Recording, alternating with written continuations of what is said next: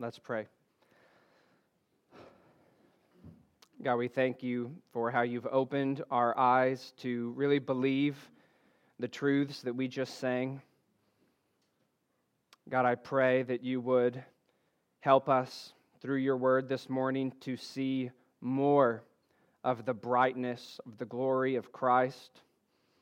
God, would you use your word to cause the woeful heart to sing because they see that Jesus shines fairer and purer than all the angels that heaven can boast.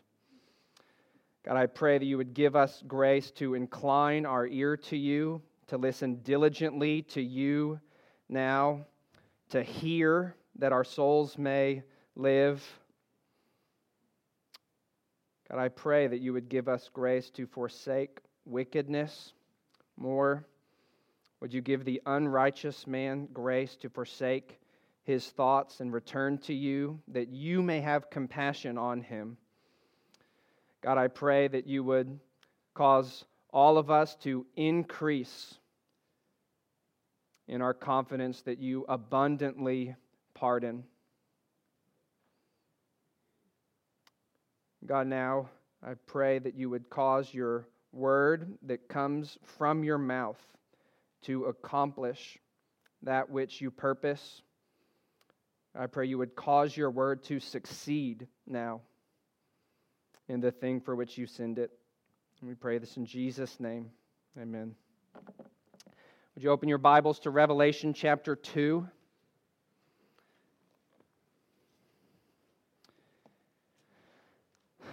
It's at the end of the book.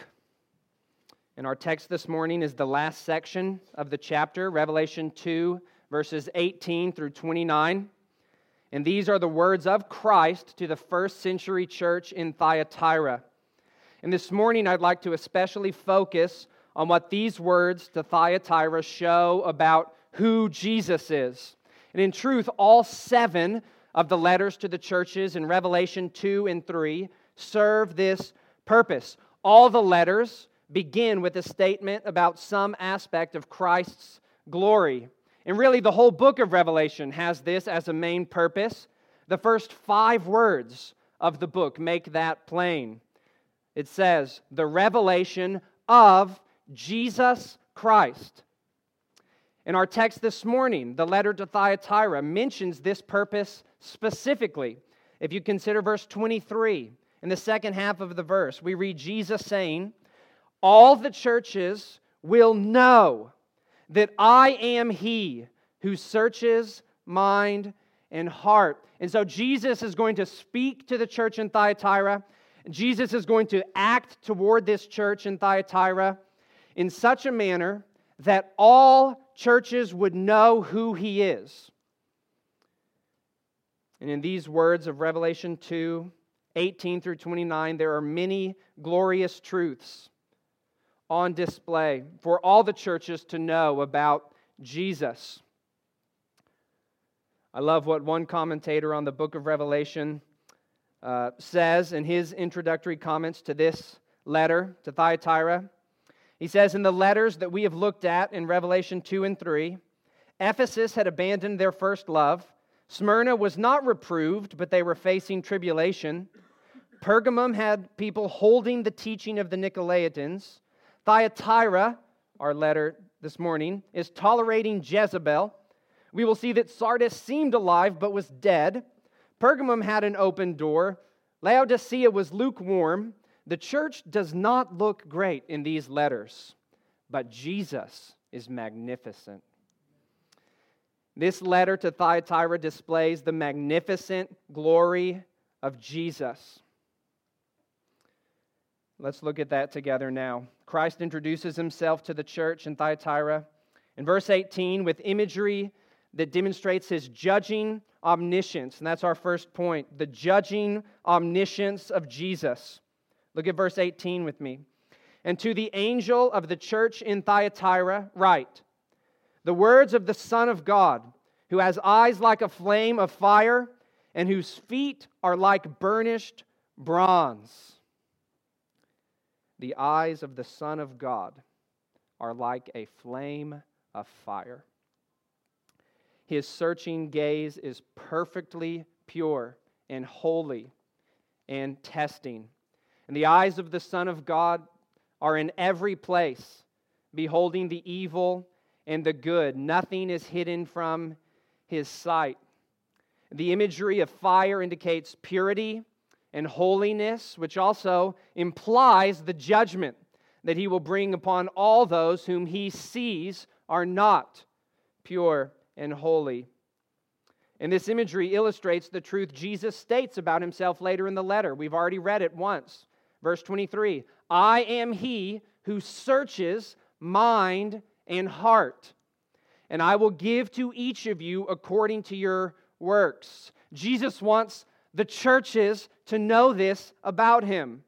He is the one who knows all and judges all. And Christ, uh, with this imagery, makes use of Jeremiah 17, 9 and 10 here, or, or with the, the truth about himself in verse 23, rather, is making use of Jeremiah 17, 9 and 10, which reads, The heart is deceitful above all things and desperately sick. Who can understand it? I, the Lord, search the heart and test the mind to give every man according to his ways according to the fruit of his deeds. So Jesus sees what a man cannot see. He sees the heart of a man. He knows a man's true colors. He knows a man better than a man knows himself. So you may deceive others about who you really are on the inside. You may even deceive yourself, but you will not deceive the Son of God, whose eyes are like a flame of fire. In the letters to the churches that we've looked at already in Revelation 2, we find examples of Jesus' flaming, judging gaze penetrating through various pretenses. The church in Ephesus, in verse 2, was dealing with people who said they were apostles, but they were not. And Jesus sees right through them. In verse 9, the church in Smyrna was dealing with people who said that they were Jews, and they were not. Jesus sees right through them, and he says instead that they're more appropriately identified as a synagogue of Satan. Today, we'll find the church in Thyatira is dealing with one who says she is a prophet, but is not. Again, Jesus sees and says what is actually true of this person. She's not a prophet. Rather, her teachings are more properly called, verse 24, the deep things of Satan. And perhaps Jesus offers this judgment because she was calling her teachings the deep things of God. But Jesus sees right through that. It doesn't matter what you call yourself or convince others you are. The Son of God sees, and the flame of his judgment will bring to light even the thoughts of a man's mind and the desires of a man's heart. The image of having feet like burnished bronze also communicates his purity. Even the feet of the Son of God are like burnished bronze, like fine metal that has had every speck of imperfection and impurity burned out of it. And just like his fiery eyes communicate purity and judgment, so also does this picture of his feet. Later in the book of Revelation, we're told Christ will come to trample his enemies underfoot. Revelation 19 15. Jesus will tread the winepress of the fury of the wrath of God the Almighty. And Scripture promises, doesn't it, that every foe of Christ will be made his footstool. So if Christ's flaming eyes teaches us that he makes perfect judgments, his bronze feet teach us that he will execute perfect judgment. Is there any sin that you are hiding?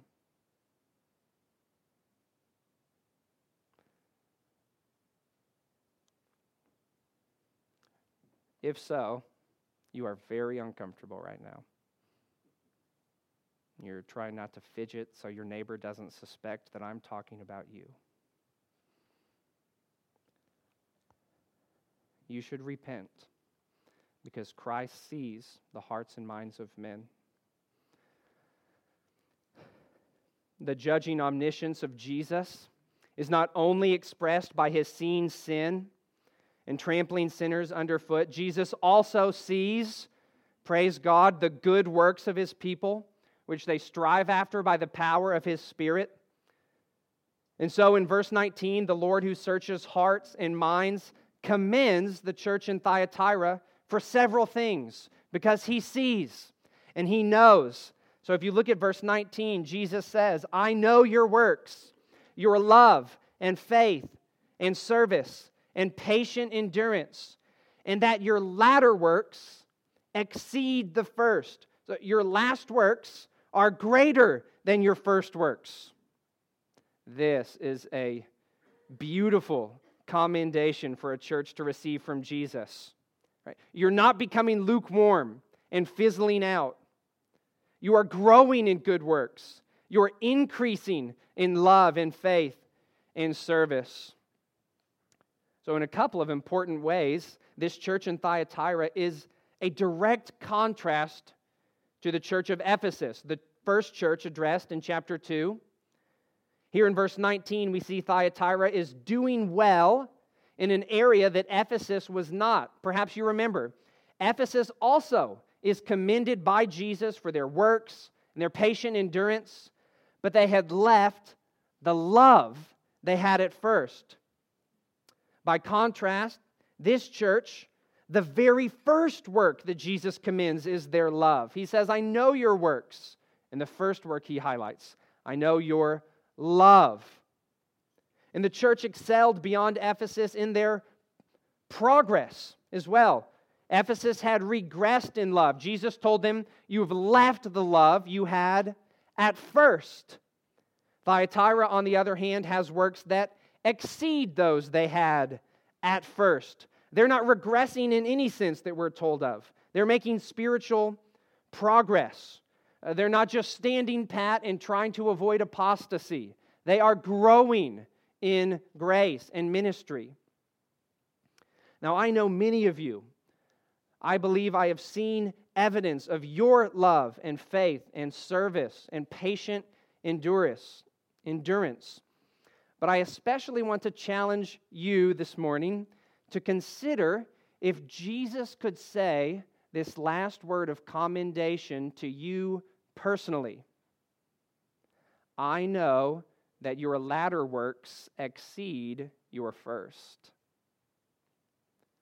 Is your love increasing? Is your faith increasing? Is your ministry increasing? Is your Christian patience increasing? Is your endurance increasing? Do your last works exceed your first works?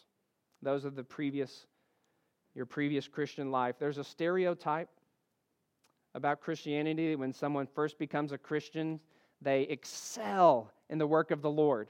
And then that wears off and, and they don't really live that way the rest of their life. And that's actually not normal Christianity. What's normal Christianity is to grow.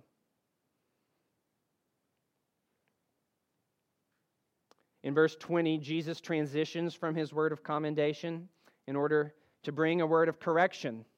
And here we see a second aspect of Jesus' glory the holy intolerance of Jesus. The holy intolerance of Jesus. Would you look at verse 20 with me, please?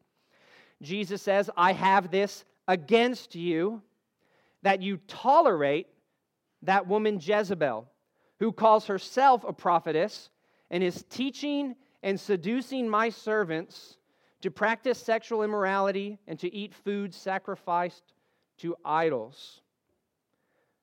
Jesus is holy. And so when the church is tolerating one like Jezebel, Jesus has this against them.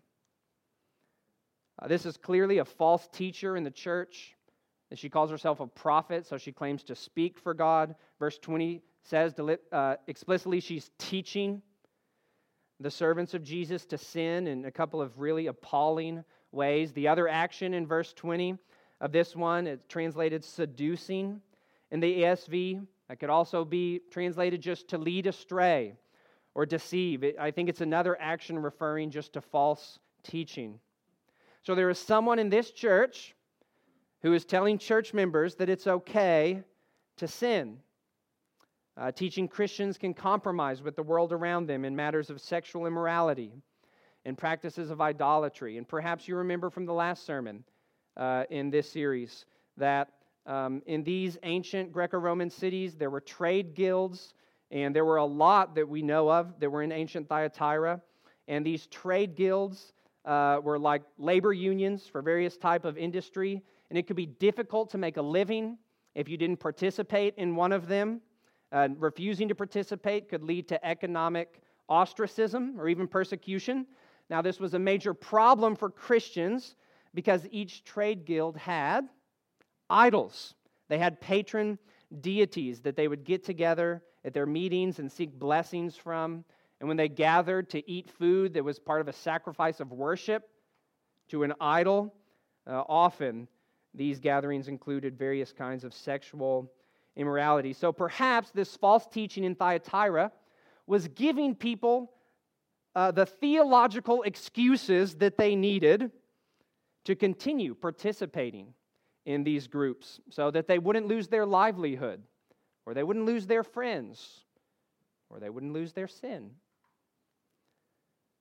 And this basic error of this false teaching threatens the church in really virtually every age and place teaching people that they don't have to repent of sin. You very likely have been exposed to some form of this error yourself in your life. And Jesus does not want us to be tolerant of it. Now, Jezebel is almost certainly not the name of the actual person causing trouble in this church. Rather, Jesus is giving someone this name to associate them with a notorious queen of Israel from the Old Testament. In 1 Kings, we read about an ancient king of Israel named Ahab who took a daughter of pagan royalty named Jezebel as his wife, and King Ahab became the worst king in Israel's history up to that point, and that is saying something. And Jezebel played a significant role in Ahab's excelling in evil. 1 Kings 21 25 says, There was none who sold himself to do what was evil in the sight of the Lord like Ahab, whom Jezebel his wife incited. Jezebel made herself an arch enemy of God and of God's servants. Perhaps you remember her showdown with the prophets and the prophet Elijah. And she did much to harm the people of God. And in part, that was by promoting idolatry and sexual immorality among them just like this false teacher in Thyatira is doing. So, this is certainly not a flattering comparison for Jesus to make, but the shoe fits. A self professed prophetess is having the same corrupting influence that old Queen Jezebel had on the people of God. And again, the Greco Roman culture around this church was full of all kinds of idolatry and immorality. In the trade guilds, yes, but not just there, all of society. And this was so much the case that when the Gentiles first started becoming Christians, the apostles wrote to them and said in Acts 15 28, in Acts 15 28, to these new Gentile Christians, it has seemed good to the Holy Spirit and to us to lay on you no greater burden than these requirements that you abstain from what has been sacrificed to idols and from sexual immorality. And so we shouldn't be surprised, should we, that these issues keep coming up in the churches that are addressed in the New Testament.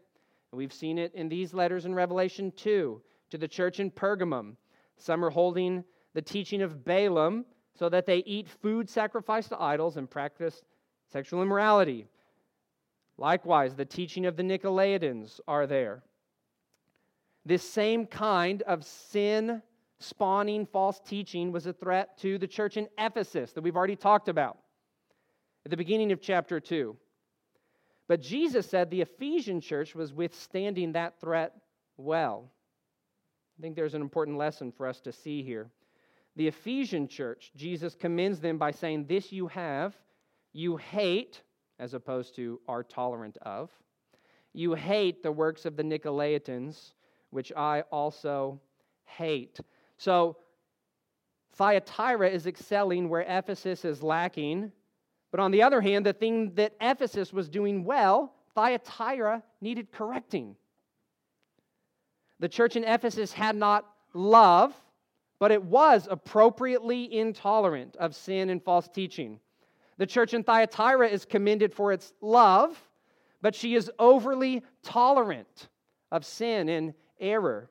And, and we can see examples of these opposite ditches of Ephesus and Thyatira a lot today.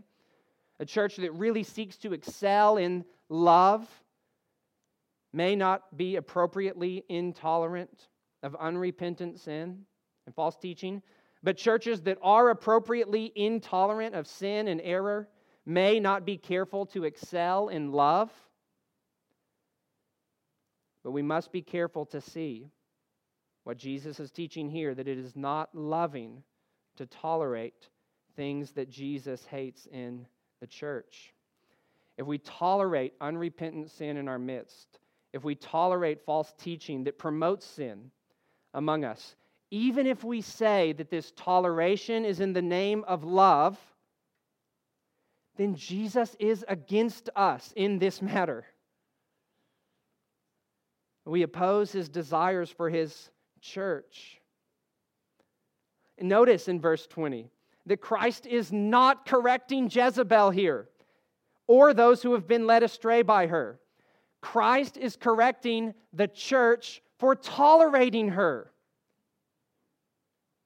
What does that mean practically? What, is, what does Christ want?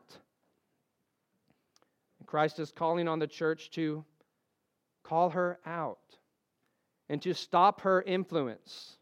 And if she is a member or a part of the church, to exercise church discipline, to remove her from membership and from fellowship, and to warn all the believers about her influence. Now, this situation is somewhat familiar, similar to what we read in 1 Corinthians 5, where another church is being appropriate, inappropriately tolerant toward the sexually immoral. They were even boasting about how tolerant they were. 1 Corinthians 5 1 and 2. Instead of practicing discipline in Christ's church and removing the unrepentant. Now, I know that this idea of the holy intolerance of Jesus may sound harsh to you. But did you notice the reason that Jesus gave for opposing this kind of tolerance? He said, I have this against you because she is leading astray my servants. Christ loves his church. And so he is intolerant of what will harm the people that he loves. And so are you, aren't you? Christ is devoted to the church's welfare, and it is because of his great love for his people that he calls on churches not to tolerate unrepentant sin and false teaching. Another facet of Christ's glory that shines in this letter is his merciful patience.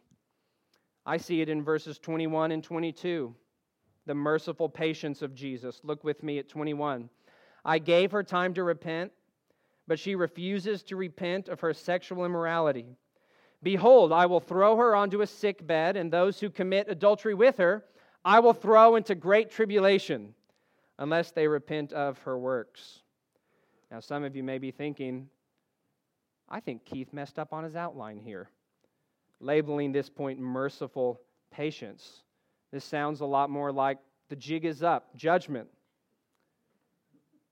Well, did you pay close attention to how the verses began? Jesus says, I gave her time to repent. Jesus displays a disposition of graciousness even toward Jezebel. I gave her time. And this time is clearly explained as an extended opportunity to repent, to turn away from sin and false teaching. The well of God's mercy must be deep. G- think about this. Jesus sees that Jezebel is teaching and seducing his servants to practice sexual immorality and worship idols. And even so, he gives her time to repent. Now, this should encourage you. Jesus is merciful in his disposition even towards someone who can legitimately be compared to Jezebel. He patiently withholded judgment from her. And do you know what the implication of this is? The implication is that if Jezebel would have repented, Jesus would have canceled the judgment she deserved for her sin altogether. Jesus giving her time to repent indicates his willingness to give her, even her, a pardon instead of judgment for all of her sins, even though her sin is so egregious that Jesus finds fault not only with people who join her in what she's doing, but Jesus finds fault with people who are even tolerating what she's doing. And Jesus extends a patient mercy to give sinners time to repent. And this shows Jesus' desire to give permanent mercy to sinners who do repent. If someone was misleading and seducing people I love, in my most merciful moments, I do not think I could muster up such patience. The mercy and patience of Jesus is astounding. And his merciful patience is on display toward Jezebel's followers as well. Did you see that in verse 22? Look at verse 22 again. Behold, I will throw her, Jezebel, onto a sick bed, and those who commit adultery with her I will throw into great tribulation, unless, unless they repent of her works. Unless they turn from these things. You know, every threat of judgment toward man in Scripture is an invitation to mercy because our God is great with mercy. How is this so? How could a God be so unflinchingly intolerant of sin and so patient towards sinners? Jesus is magnificent. And we're called to reflect the glory of Jesus in these ways too even as we seek to be appropriately intolerant of unrepentant sin and false teaching, we should at the same time be merciful and patient and give time and opportunity for repentance and hope and work and pray and wait for that.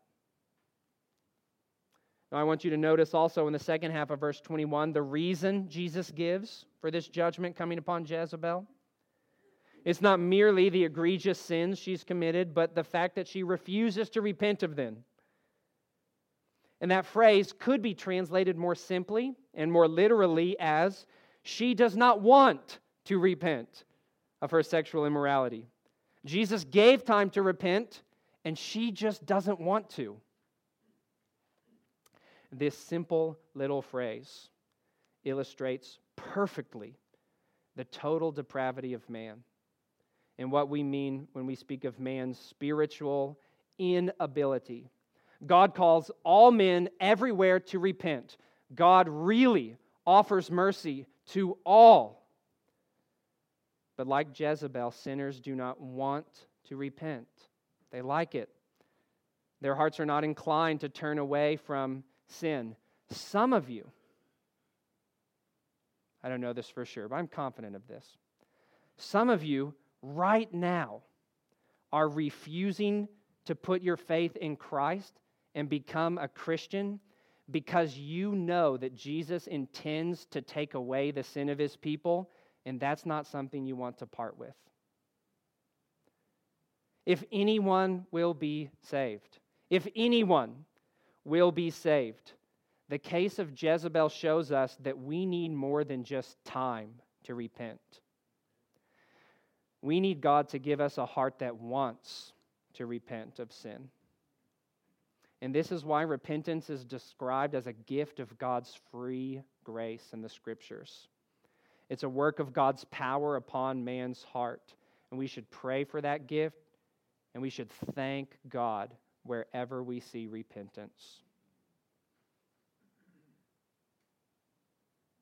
When we read in verse 21, she does not want to repent, we find a helpful little diagnostic test in helping us think about who really does belong to Jesus. Jesus, uh, Jezebel calls herself a Christian. More than that, she calls herself a prophet, but, but she outs herself because she doesn't want to repent.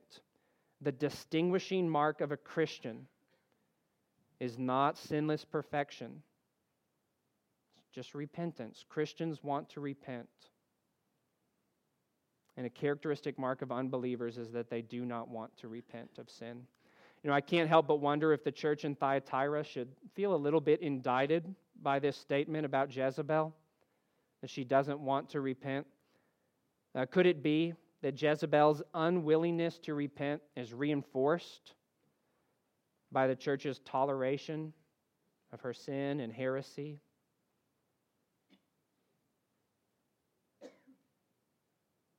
If we move on from verse 22, Actually, we shouldn't move on from verse 22. We cannot move on from verse 22 until we point out what's obvious uh, that it isn't only the merciful patience of Jesus on display here. We also shall see his punishing justice. If you look one more time at verse 22, the punishing justice of Jesus. He says, Behold, I will throw her, or you could say, I am throwing her onto a sick bed and those who commit adultery with her I will throw into great tribulation unless they repent. So the time Jesus gave to repent um, has expired, and Jezebel gets her wish. She doesn't want to repent, and so Jesus doesn't uh, make her. She does not choose the mercy that would come with it. And so Jesus does what is right and gives the judgment to her she has chosen. And likewise, Jesus indicates judgment on her followers as imminent.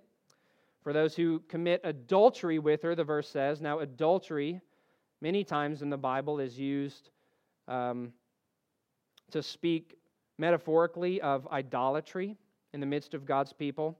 And I think this likely is speaking broadly of all those who have followed after Jezebel by participating in, in idolatry somehow. And Christ says he's throwing them into great tribulation. Yet, even now, even right up to this tipping point of punishing justice, Jesus says that these followers of Jezebel could still repent of her works. Verse 23 continues this warning of judgment, if you look there. And I will strike her children dead. Now, we need to stop there for a moment, right? Because you won't be able to pay attention to anything else I say until we talk about that.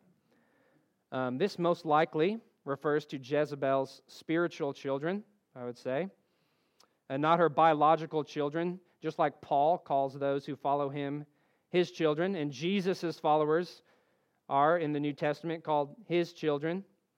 So I think it makes the most sense to see this as referring to those who have bought into Jezebel's influence, to those who have her same spiritual DNA, who are cut from the same cloth, uh, who are living like they are made of the same spiritual stuff, unrepentance. But even with that understanding, to hear Jesus say, I will strike her children dead, still arrests our attention, doesn't it? It makes us perk up and listen. It makes us sit up and raise our eyebrows, and it should. That's part of the point. Jesus intends for this to grab our attention and I know that because that's the reason that he gives for saying this. He says, verse 23, I will strike her children dead, and all the churches will know that I am he who searches mind and heart, and I will give to each of you according to your works.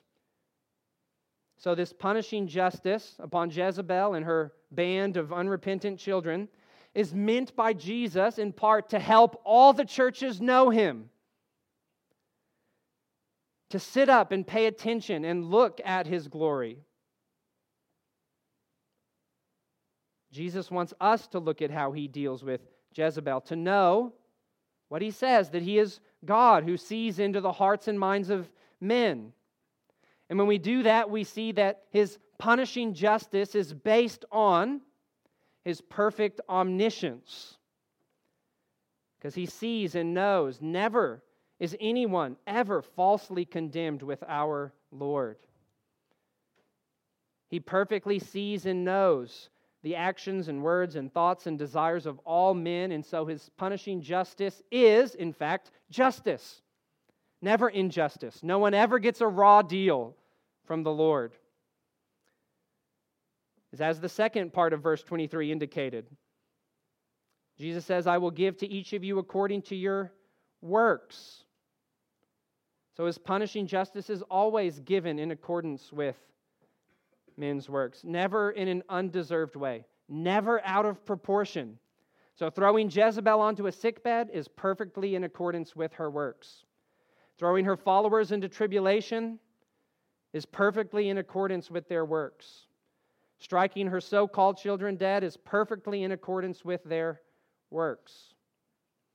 And Jesus underlines the justice of this by saying, I will give to each one of you according to your works. You know, all of us deserve Christ's punishing justice. This is not good news for sinners like you and like me that God gives to each according to their works. But there is good news for sinners because of God's mercy. Jesus came and was born in a manger in a nature like yours and died on a cross. And when he did, he took the punishing justice that you deserve for your sins. So that everyone who turns to him and trust in his work alone as their only hope for being right with God can be completely forgiven, have all of the punishing justice that they deserve turned aside. I mean, all of it. There's not a single drop that those who trust in Christ will ever experience because Jesus took all of our sin as our substitute on the cross. And then he rose again to show that he triumphed over sin and death and hell and judgment for all of his people. You should repent of all your sin and trust in Jesus and his work on the cross. You know, in one of the great warnings of all of Scripture, Romans 2 4 through 6, the same language is used that we find in Revelation 2, and the merciful patience of God is put right beside the punishing justice of God, just like we see in this letter. Romans 2 4 says, Do you presume on the riches of his kindness and forbearance and patience? not knowing that God's kindness is meant to lead you to repentance, but because of your hard and impenitent, not repenting heart, you are storing up wrath for yourself on the day of God's wrath. When his righteous judgment will be revealed, he will render to each one according to his works. Please don't play games with God's patience. Don't presume upon the fact God gives you time to repent. Seek the Lord while he may be found, call upon him while he is near. It grieves me to think some of you who hear me say this will not repent. Why? Because you are like Jezebel and you just don't want to. Will you repent of that? Will you repent of your unwillingness to repent toward God? Will you cry out to God for mercy for that? Will you trust in Christ's work even for that? I know that God will not despise you for coming to Him with that sliver of humility and penitence. All who call on the name of the Lord will be saved.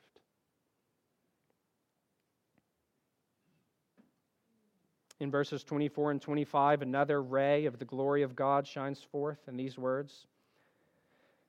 We see here as he speaks to Thyatira, his gentle shepherding. The gentle shepherding of Jesus. Look at verse 24. But to the rest of you in Thyatira, who do not hold this teaching, who have not learned what some call the deep things of Satan, to you I say, I do not lay on you any other burden. I love that. Uh, the first three quarters of this verse is just Jesus describing which group in the church he is addressing next. And there's a long introduction prefacing a short message. To the rest of you who don't hold her teaching,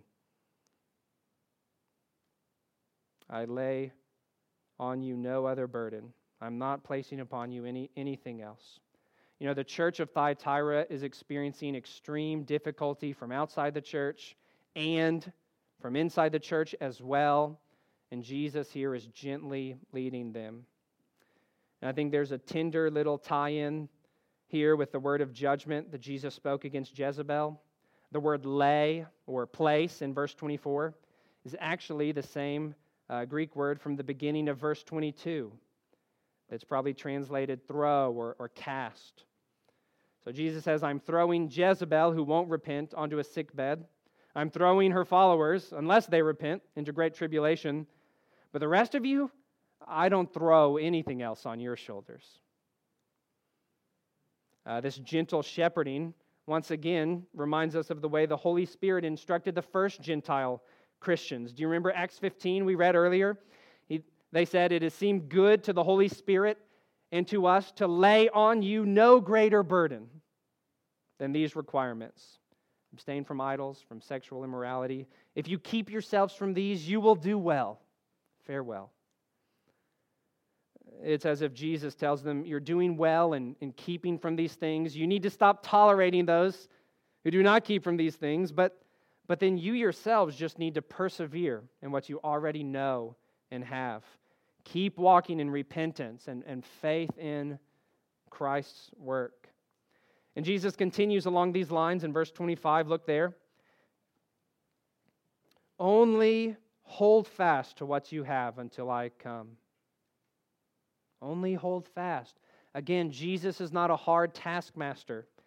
To those who are avoiding what some call the deep things of Satan, he says, I lay on you no other burden, just hold fast until I come. Just hang on until Christ returns. Hang in there until the second coming. It will not be long. He said he's coming soon. He said your life is short. Just keep holding fast. You know, following Jesus is not burdensome. His yoke is easy. His, his burden is light. We find rest for our souls. And to strive to continue to turn from sin and live for Him, this doesn't increase our burden. In the beginning of the next verse, in verse 26, Christ restates the same basic exhortation when he speaks of the one who conquers and keeps Christ's work until the end. This one who overcomes or, or conquers is simply the one in the church who hears Christ's words and has faith in him, who responds to Christ's words, believing them in repentance and in faith. And, and thereby they're holding fast to what they have in Christ. Uh, notice also the emphasis on perseverance in Christ's call. Verse 25, hold fast what you have until Christ comes. Verse 26, overcome and keep Christ's work until the end. So we're to persevere in repenting of sin and trusting in Christ. And, and we inherit the good promises of salvation and of this letter only if we do persevere. Verse 26 says, if or to the one who overcomes, and only to that one. It is in persevering we show we truly are Christians. Now, the call to persevere till the end and keep Christ's work until he comes could sound quite, burdensome to some, right? Like if I told you to lift your hands straight up in the air and I said, okay, now hold them right there until the end of the sermon. I go, oh, that's a burden. Until the end, keep, keep holding up, keep holding them up, keep holding them up. Right, that's a burden because you don't want to do that. but persevering in repentance and faith should only actually be burdensome to you if you have a heart like Jezebel, if you don't want to repent. All those who are born again, by definition, want to repent. And so the call to keep Christ's work to the end is the great desire of our hearts. When we hear Christ saying, keep going, hold fast to what, to what you have, that should sound to you like the words of a gentle shepherd. And you say, Yes, thank you, I want that. I'm going to keep following you. That shouldn't sound to your ears like, Oh, I've got to keep doing this.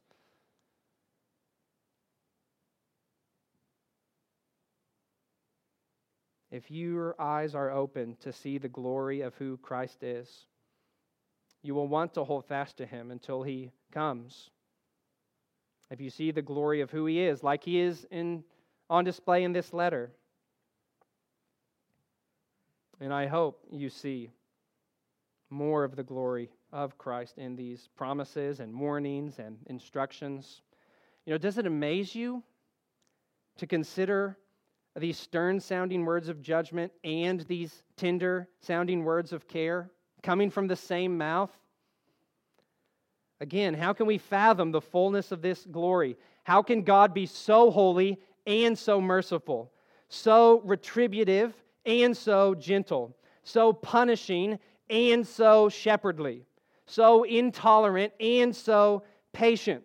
And we should add, it's not the case that he's holy in one moment and then patient in another. Neither is there one side of God and another. He is always, unchangingly, all that He is perfect in holy intolerance, and perfect in patient mercy, and perfect in punishing justice, and perfect in gentle shepherding. Always, through and through. We cannot fathom all of this you, you cannot fathom the fullness of even one of these perfections, much less the full panorama of his perfections on display in Scripture, or even in just this little part of Scripture. And we're only scratching the surface of the display of God's glory that shines in the face of Christ as he's revealed in Scripture.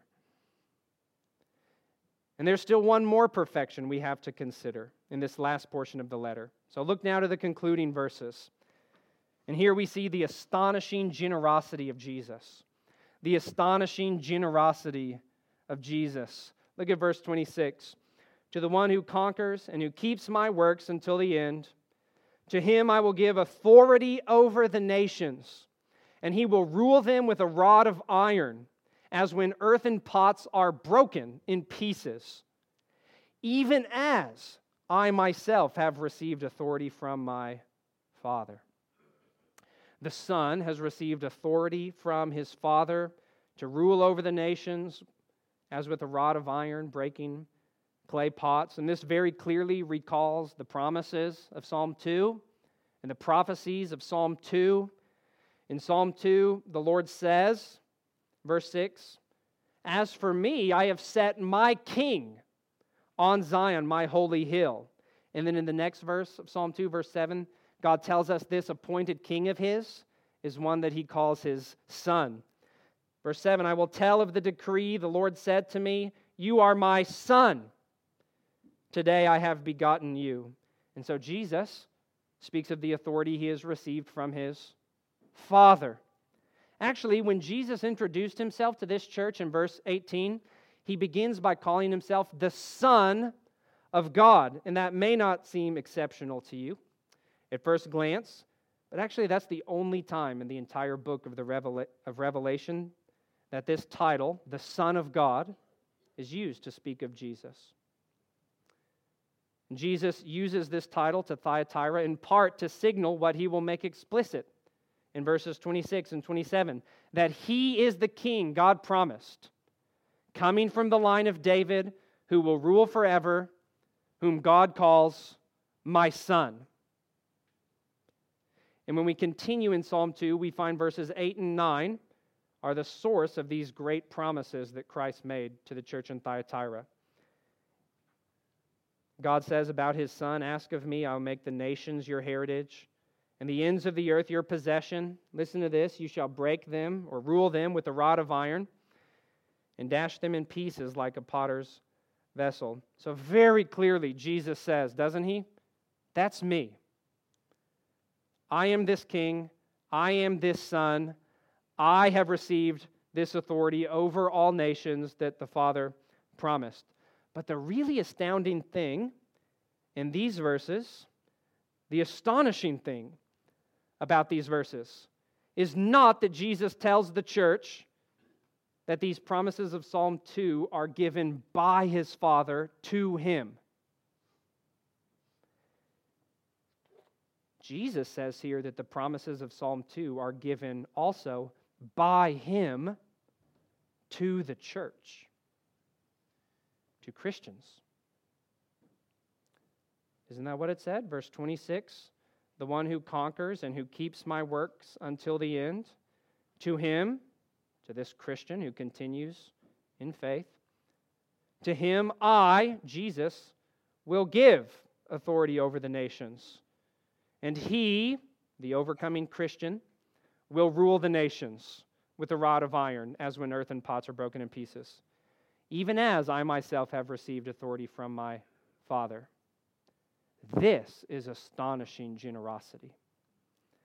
When Jesus comes to establish his kingdom on earth, he will give to Christians a share in his rule in his reign in his authority that he received from his Father as God's Son and God's King, as God's Christ, descended from David. You know, wouldn't it be astonishingly generous enough of Jesus to say, When I come, I will not smash you like a clay pot, like I will the other nations? But more than that, he says, When I come to exercise authority over the nations, I want you to rule with me. And the book of Revelation repeatedly affirms this same happy ending of Christians ruling with Christ. Revelation 5:10, those ransomed by the blood of Christ they shall reign on the earth.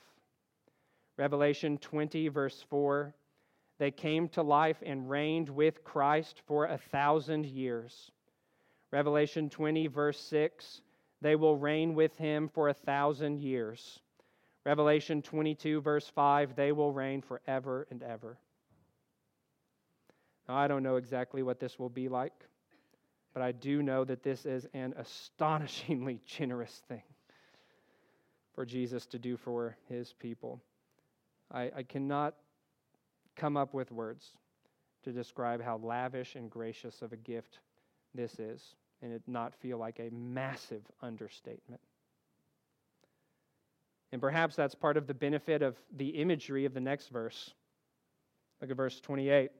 And I will give him, Jesus will give the overcoming Christian, the morning star. Wow. Uh, I had a friend in, in high school who uh, paid like 40 bucks or something and gave his girlfriend a little piece of paper that said, One of these stars up there I paid to name after you. It's, it's named for you. This is way cooler than that. no offense to my friend if he's listening. I mean, you don't even have to understand what this means to say, Wow, how generous. When you do begin to understand what it means, you want to say it all the more. In the very last section of the book of Revelation, Jesus says, I am the bright morning star. Revelation 22 16. So when Jesus promises to give his people the morning star, he's essentially promising, I will give you myself, which is a more glorious gift than anything else in the universe more glorious than any bright shining star, more glorious than even the sun itself. When John saw Christ, a vision of him risen in glory, in Revelation chapter 1, it said in verse 16 that his face was like the sun shining in full strength. Christ being the bright morning star signifies something more specific, though. I believe, than just his unmatched glory and splendor. So if you look at the immediate context, or really just read the rest of the verse, where Jesus says in Revelation 22 16 that I am the bright morning star, you'll see that he uses that title in tandem with his affirmation that he's the promised king in the line of David, the Christ of Psalm 2, the Messiah. Revelation 22 16, Jesus says, I am the root and the descendant of David, God's promised king, the bright and morning star. Okay, how does Jesus, being the morning star, connect to his being the promised king from the line of David? Well, God spoke of his plan to send and crown Jesus as king long before the Christ was prophesied by David in Psalm 2, long before the Christ was promised to David in 2 Samuel 7. In fact, those promises and prophecies were themselves picking up on and building upon previous promises and prophecies. And in one of those ancient oracles, a king for God's people is foreseen and is described as a star. And God spoke this oracle through the mouth of Balaam, of all people. The same Balaam, not coincidentally, I think, that was referenced by Jesus in the previous letter in Revelation 2, speaking of Pergamum. So in Numbers 24 17, Numbers 24 17, the Lord speaks and says, I see him, but not now. I behold him, but not near. A star shall come out of Jacob, and a scepter shall rise out of Israel. Now, listen to what's next. You hear the same kind of language about this star that's used in Psalm 2. It will crush the forehead of Moab and break down all the sons of Sheth, and one from Jacob shall exercise dominion. So it's perfectly natural, isn't it, for Christ to promise this church in Thyatira the morning star right after he promises them a share in his rule and reign as God's king as the one who exercises authority over all the nations. And so, the promise of the morning star, and you should listen to this because this promise is for you too, if you are a Christian. The promise of the morning star does refer to Christ offering himself to his people, but more specifically, Christ is offering to give himself to his people as the king over all that was promised.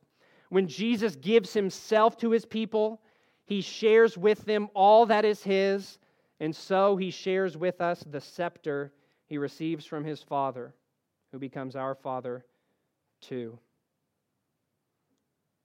And I just have to close by reminding you that this soaring promise of reigning with Christ is offered even to those in the church of Thyatira who were, when they heard this promise, who were engaging in sexual immorality and idolatry with Jezebel.